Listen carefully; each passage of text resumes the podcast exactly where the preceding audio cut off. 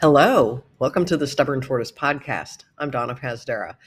Um, I've been putting this one off for quite a while, um, just because it's this one's pretty heavy. I mean, I've I've given you guys some heavy episodes in the past, and uh, this is probably the heaviest of all, I think. Um, but I don't know. I just sort of felt like maybe it's time just to I don't want to say come clean. It's not like I've been hiding anything, but um, I do feel like maybe people, you know, should know this other part of my story and um, understand, you know, some of you know my backstory, I guess. And uh, anyway, sorry. And I've got allergies from hell again. I know it's just like an unending. what do you want to call it? Um, battle or something. Holy God. Um, yeah, and then also just as a little aside before I get into this thing, um, yeah, San Antonio, it's like I don't know what happened. We've become like the hottest city in Texas this week because I mean, we're even hotter than the valley, which is almost never possible, but uh, it's in the hundreds every single day. I mean, we don't get this kind of stuff until August. Um, and last year we didn't even break 100 i don't think maybe except for one day or something but um as i told someone else earlier i said you know i wouldn't i mean i could probably handle you know these horrible 100 degree months or whatever because this has been going on since about mid-may so it's this isn't like something new. Um but if we could just stop with the freezing cold winter uh, stuff you know it's like okay we live in the south it should be warm in the winter you know and not these stupid you know fronts that keep well this past year it was just this was weird. I mean i know this is climate change um but yeah excuse me. Um this past year i mean this past winter i mean we were okay up until about the beginning of january and then for like about three months it was just sort of like front after front after front after front and it was just like this barrage of you know horrendous weather and you can never just kind of recover from it. So, um, and so now we're in the throes of this uh, for Lord knows how many weeks and uh, kind of making it a little hard to get out and run. Also, the wind. I don't know. There's something, and it's been an especially windy year um, just in general. Um, so I don't know. Again, this might be part of climate change. Um, yeah, so I just kind of like, oh my gosh, this is going to be a tough summer. And I mean, again, I love summer just for the long days and the warmth and all that, but even this is just a little too much for me. But anyway, so um, let's get into it. Um, I've talked before about having depression, and um, that's not something I'm embarrassed, you know, to admit. Runs in my family, at least on my dad's side, and um, I um, started taking an antidepressant probably in the late 90s. I know. Um, just because I was really struggling after a breakup and I just, you know, it was just like my feelings. And this, this kind of started, I think, when I was a teenager. Um, I don't know if it was, again, if that was a hormonal thing or something, but I just remember, you know, feeling this, this cloak of gray just covering all of my emotions at times. And, uh, that's kind of what depression is like for me. Um, you know, and there's very little you can, you know, do about it. I mean, I, I've had anxiety off and on over the years, but that doesn't seem to be as bad as the depression. And so I finally decided to start taking a medication, um, you know, late 90s. Um, it was around the time that my mom was sick and, and dying. So I felt like, well, this might be a good idea. And here's the thing about um, antidepressants, I know some people are like, well, there's natural ways to cure it. And I tried, believe me, I did. But, um, and I fought this for a long time, but I was just like, well, you know, I think this just might be, you know, what, you know, what I'm stuck with, you know. And so anyway, I um, was taking this uh, drug called Zoloft. Um, and it, you know, it was good. It treated me pretty well. Um, but I mean, I was on it for a few years and I was just like, geez, maybe I should like try to get off of this. And so, um, and I followed the instructions from my doctor and, and, you know, tapered off of it. And then I just kind of, it was like I, you know, somebody like jumped from like, you know, sixth floor balcony onto the cement or the pavement. I mean, you know, it was just like splat. Um, yeah. And so I, you know, didn't feel so good. And I was just like, you know, I think I need to, uh, you know, go back on this and you know maybe we'll revisit this at another time um, i don't know fast forward i don't know it's probably like 2002 and i was in grad school and um, uh, you know university of florida and um, decided to try tapering again, you know, and again, I when when you taper off of these drugs, you know, you don't just go cold turkey or something because that really can mess you up. So I mean, I just did it, you know, like you know, you you might you know just take like a portion of the pill or you know every you know so often, and you know, and then eventually you're just completely off of it. And so I got to that um where I was completely off of it, but oh man, I was just feeling terrible, and I. uh in fact, I wasn't much of a runner back then, but I did try to run because it kind of helped a little bit. Um, it helped me, you know, just kind of get out of my head and, um, you know, not feel quite so crummy or whatever. And, um, but you know, I was still feeling pretty awful, and you know, I was still feeling those those um, emotions of you know grief and depression, and I just really wasn't sure if I was going to be able to shake this, but I, you know, was trying to do it. Um, also, because I was in grad school and had no health insurance, um, the medication I was taking uh, was a brand name, and it was costing me, I think at that time, uh, probably about 80 bucks a month or something. I mean, it was really expensive. And again, when you're making like 12,000 a year, yeah, that's what I was making um, back then. It was insane. Um, you know, that's that's a challenge. Um, since then, I have switched over to um, a generic, which treats me just fine, thank you. Um, but anyway, let's get back to that story. So here I am. I'm tapered. I'm feeling like crap. I'm trying to run all the time, you know, or as much as I can. We had a um, in my graduate program, uh, or at least among the other graduate students, not necessarily in my program, but we, we had this this tradition of going to um, this bar restaurant on Friday nights and just kind of gathering and hanging out. You know, we called it a social. Um, you know, and a lot of times over the course of an evening, I I would you know have a couple of glasses of wine with my dinner, um, so it wasn't like I was you know drunk or anything like that. Um, but uh, anyway, so that this on this particular evening, um, I uh, I got home and I uh, called my uh, okay so god this is so embarrassing um so i had a here's the thing okay when you're 40 and you're in graduate school and everybody else around you is in their 20s it's very hard. It's hard to date it's hard to do you know feel like a, a you know a, a, normal person um i call it sitting at the kids table. And uh so i had developed a you know pseudo relationship with this guy uh, who who was also a fellow graduate student in a different program, and um, was about 15 years younger than me. So hey, you go, girl. Um, but it was not like a normal relationship. It was like a hookup thing. So anyway, uh, called this guy and I um, you know, said, "Hey, you want to come over?" And he's like, "I don't think so." And da da da. And I was just like, "Gosh darn it," you know. I'm like, "I'm just really feeling bad." Da da da. And I don't know. I can't really remember the entire conversation, but then he told me that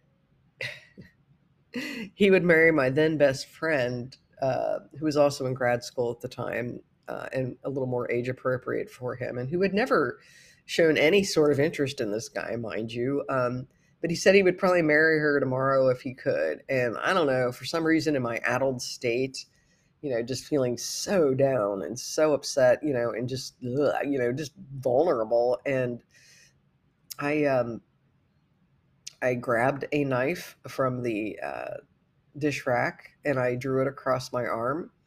And um, I think it was just more of like a reaction that I, I just, you know, it was pain. I was just like, oh, I'm going to, you know, cut my arm you know, I wasn't really trying to kill myself because I, you know, I don't think I'd know how to do that if I wanted to. And I didn't. I really didn't. But I was just so angry and hurt and just needed to kind of let that out. And, um, but the problem was, is that I looked down and there were uh, tendons coming out and lots of blood.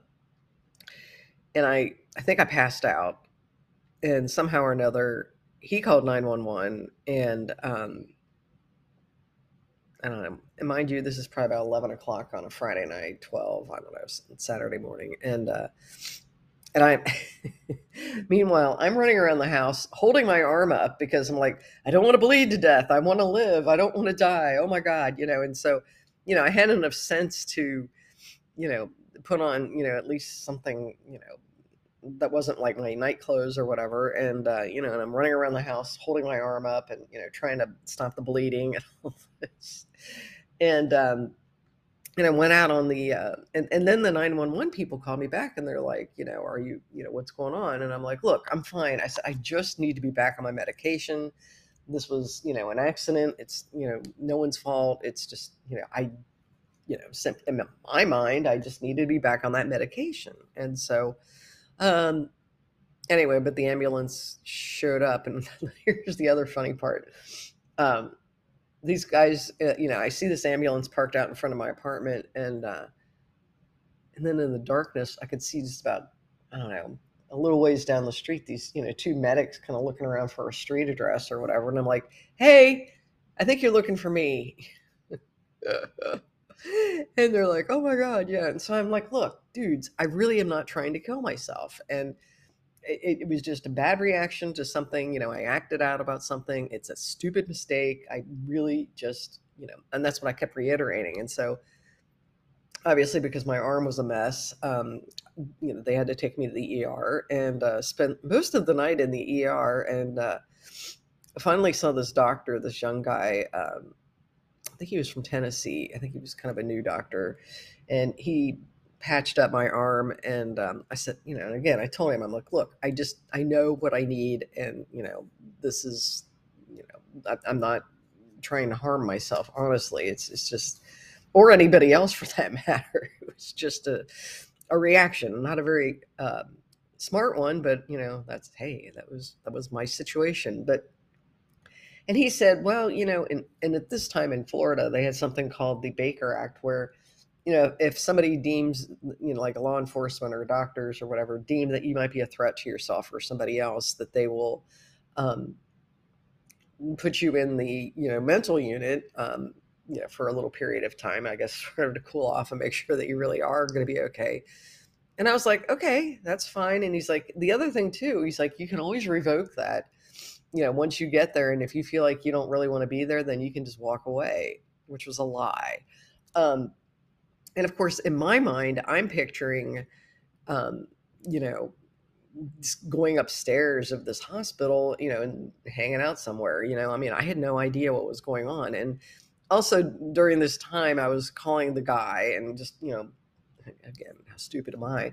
Apologizing and all this. Of course, he wouldn't answer the phone, and um, and I called my my friend, you know, uh, my best friend then, and you know, explained to her what had happened, and uh, and told her that they were going to, you know, and then it became abundantly clear that I was going to be taken somewhere and not just a different building. And so I had to persuade the um, the guard at the ER. I'm like, okay, look, I said my best friend's going to come by, and she's, uh, I need you to get the key, to, you know, give her the key to my house or my apartment because I need somebody to feed my cats. Okay, so I mean, this is how lucid I was. So it wasn't like I was, you know, you know, off in some, you know, other place. And and um, and he's like, okay, I'm not really supposed to, but you know, thank God he did. And um, and so then I just remember it was like you know seven o'clock on a Sunday Saturday morning, and I'm sitting in the back of this van, and these guys are driving me out to this mental hospital, and I'm just like, oh my God, this is crazy and so I got in there and uh, got evaluated, and um, and of course I'd been up for a long, long time, and I was really tired. But they're like, you can't just sleep. You know, you can't just sleep all day. You know, you're gonna have to participate and do all this sort of thing. And I'm just like, oh my god. I remember they took my. I don't even know how I had it, but I think probably because my friend brought it to me later. But uh, I just remember having to take the the contact lens solution and give it to this uh, male nurse named Daryl, um, big black guy, and um, he. Uh, I had to like ask him for you know all of my toiletries or anything. I don't know why they thought I was going to like do something, but I was assigned to this room with this uh, young girl. You know, she was probably like 21, and I think she had tried to you know, kill herself. And um, and it was just a, it was just such a surreal experience. I mean, I feel like you know I was in like one over the cuckoo's nest, or even one flew over the cuckoo's nest because it was like I felt like I was like the most normal person in there. And I can remember at one point telling Daryl, I'm like, Daryl, I'm a grad student. I teach at University of Florida, and I also teach you know spinning classes at this gym. He's like, yeah, right. And I just looked at him, and he's like, oh, you really do. And I'm just like, good God, you know. So but um, it was the thing that one of the other things that struck me about this experience was that there was a lot of young people in there, and there were a lot of young people who were had been there like multiple times, like they kind of enjoyed it. You know, sometimes you hear this about people in prison, you know, like the, or jail, you know, like well, we get three hots on a cot. I'm not really sure, but some of these kids were telling me, you know, that this was like their 10th time in there. And I'm like, oh my God. And this other young guy that I'd met, they had to move his bed out into the atrium um, because he was trying to slit his wrists with a uh, piece of paper. you know, so I mean, it was it was nuts, and I can just also remember hearing, like early in the morning, like there were these shufflers, and you'd hear the sounds of these shuffling feet up and down the hallway, and uh, and there were people in there with like schizophrenia and all kinds of crazy stuff. You know, I mean, it was, I mean, again, I felt like I was the most, I mean, again, I was not trying to judge people, but I felt like I was probably, you know, one of the more, more lucid patients in this place. And uh, it was, it was just, you know, crazy. And, and, you know, and I tried to interact with as many people as I could because it finally occurred to me that this is probably, um, how I'm going to be able to get out because they told me I had to stay over the whole weekend. And I, um, my, I'm sorry, this is kind of all over the place, but um, my friend, I asked her to bring my grading so I could finish grading.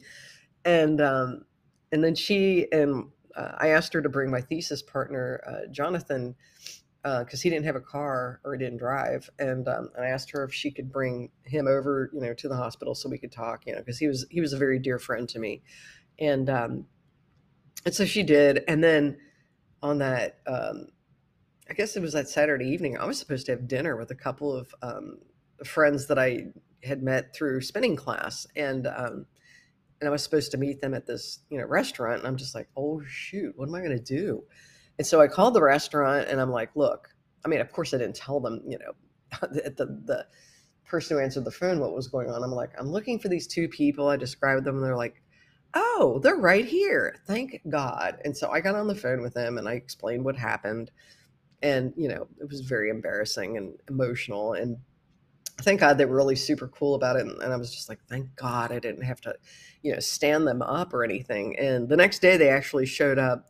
Um, to visit me, which I thought was really super cool because I mean they were pretty good acquaintances, but they weren't really friends, you know. So, um, you know, and it's not every day you want to go, you know, visit somebody you know in a mental hospital, you know. Um, but anyway, um, yeah. So we would have group meetings like a couple of times a day. I can remember we there was this guy in a wheelchair with a Louisiana accent, and he um, I guess he was like a group leader. I forget how he ended up in a wheelchair, but it, was like an accident or something. And but he was super cool, and uh, he was leading the group that day, and um, we were.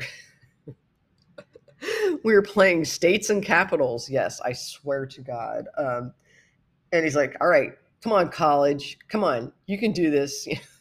I was laughing, and um, and I mean, I remember you know engaging with people and I was even doing puzzles with this one woman who was clearly out of her mind. And, um, you know, again, it was harrowing. It was, you know, terrifying and it was embarrassing. I mean, I, you know, got in touch with my professors and, you know, without telling them too much about what had happened, I, I just said, look, I said, you know, I was out all weekend and, you know, I had an accident and, you know, I need to, um, I'm going to have to have surgery on my arm. And, um, and you know, I just kind of was asking for a little bit of leniency or understanding, which they were very cool about. Also, because I was a non-traditional student, and so, you know, when you got somebody who's like almost their peer, you know, asking for leniency, um, I'm still very grateful to them for doing that. And um, but um, I'm trying to think what other kind of experiences I had in that crazy place. Um, yeah, it was just weird. Oh yeah, and I tried to. I told the doctor. I said, "Well, the the doctor at the ER said I could get out," and he's like, "No, you have to stay here for 48 hours at least." And I'm just like, "Oh my god, this is awful." And so I, you know, like I said, I kind of figured it out that I would, you know, that in order to get out, you don't just go sleep in your room all day. You get out and you're engaging with people, even though you know this is just you know probably the weirdest thing that ever happened to me. Um, the hardest thing for me though was was um, I knew my sister was out of town. She lives in Ohio, and she was down in Dallas uh, visiting a friend of hers, and I didn't want to call her while I you know while I was there or while she was out of town because I didn't want her to worry because my sister's a warrior. Um, and so I waited until that Sunday to call, and they have like a payphone in this place, and so I'm like standing in the you know the atrium with all these people around me, you know, making this very personal you know phone call to my sister, and um, I wanted to wait until she was home with her husband because I didn't want her to freak out completely, you know. And of course, I knew she would, but um, and that was a very emotional phone call. And I just you know I told her I'm like, look, don't worry, I'm fine, it's okay. It's just I didn't want to tell you until I knew you were home because I felt like that was the right thing to do. And again, I was trying to put everybody else ahead of me, uh, for better or worse. I mean, I don't know. Maybe that's just who I am. Maybe I'm just the super polite person. Um, I don't know, but I, uh, but I did get out on that Monday morning, and thank God my friend came and picked me up. Um, you know, and then, uh, you know, eventually, you know, kind of I want to say patch things up, but you know, the things, you know, we had some long talks with the guy and uh that's a stupid thing, but that was like a self-esteem problem I think on my part cuz I mean, it was it was just very hard being 40 in grad school and um by the when I was an undergraduate 20 years earlier, you know, people dated, people asked each other out. It wasn't like this thing, you know, the culture had shifted in such a way and this is again 20 years ago. My god um, where people, you know, I learned that people were hanging out and hooking up, and you know, people were having booty calls, and I, you know, had to adapt or not do anything, and so I adapted, and um, you know, you know that that was that was a pretty bad know, relationship. I mean, he's all right. I mean, we haven't really talked in years, but you know, um, I think he still feels bad about it, or maybe he did. I don't know. I haven't talked to him, so who knows? But nonetheless, I think there's something about that experience that I carry with me when I do ultras. Um, you know, just trying to think of how you're going to get through something that's really, really hard, um, and and you know, just try to visualize how you're going to get out of it, and you know, or how you're going to get through it. And I can't say I always tap into that, but um, it is something that I think is worthwhile, you know, to bring up. Um, again, it's this is incredibly embarrassing and probably a little too personal um, that I probably should not be sharing. But I feel like, well, you know, maybe it'll help some other people, um, or maybe somebody else can relate. Um, you know, again, I think you know, as a woman, you know, um, of a certain age, I. I do still suffer from self-esteem problems. I know that sounds ridiculous because I always seem so confident, but um, you know, I do. I still have lots of doubt and uh, and again, I feel like I can transfer some of that, you know, transfer some of that to, you know, the running community because it's like, you know, taking on these really big races um, can be overwhelming and, and intimidating. And, um, but you, you figure it out and you get through it and you just have to figure out how to cope. And so, um, yeah, just, this is sort of all over the map, so I apologize if it's just sort of woo. Uh, did have surgery on my uh, arm. Um, you know, it's funny to this day, I still cannot feel my index finger very well. Like I still, like I, I severed some tendons or something or nerves, and uh, that's that's never going to come back. And um, you know, and I've got a pretty fun scar on my arm. Um, and every now and then, it's funny because I'll talk to students and they'll be talking about their, you know, depression or you know whatever things that they've gone through and if i feel comfortable enough i'll show my arm and tell them my story you know and, and, and just be like you know i get it i get it um, you know again in, in, my case i really wasn't trying to kill myself but um, but i was really really down and um, I got back on my medication and I still feel great. And I don't think, I think this is probably going to be something, my doctor and I have talked about this. I think it's something, and I'm really glad I was on it during the, you know, the pandemic because I feel like, um, you still hit your lows. You, you know, this isn't like you're taking a happy pill, like, ooh, you know, it's just me, but it's just sort of like bubble wrap, you know, for your emotions. So it sort of helps cushion the blow of that crash. And, um, which is very, very helpful and useful. So, um, you know, for what it's worth, um, I hope this this story um, helps people or you know enlightens you to a little bit more of who I am and where I come from. Um, again, it, it's it's that's something I'm particularly proud of, and and it's hard because there's such a stigma about mental illness and and you know depression and you know being on medication and all this kind of stuff that you know you, you don't really want to widely tell this story um, for fear of being judged. But I'm kind of at this point now where I feel like with this podcast, um, this is who I am. This is where I came from. This is what I, you know, have gone through. And, um, and I felt like, you know, finally this might have been the time just to share this with you. So um, that's all I've got for now. I'll see you next time.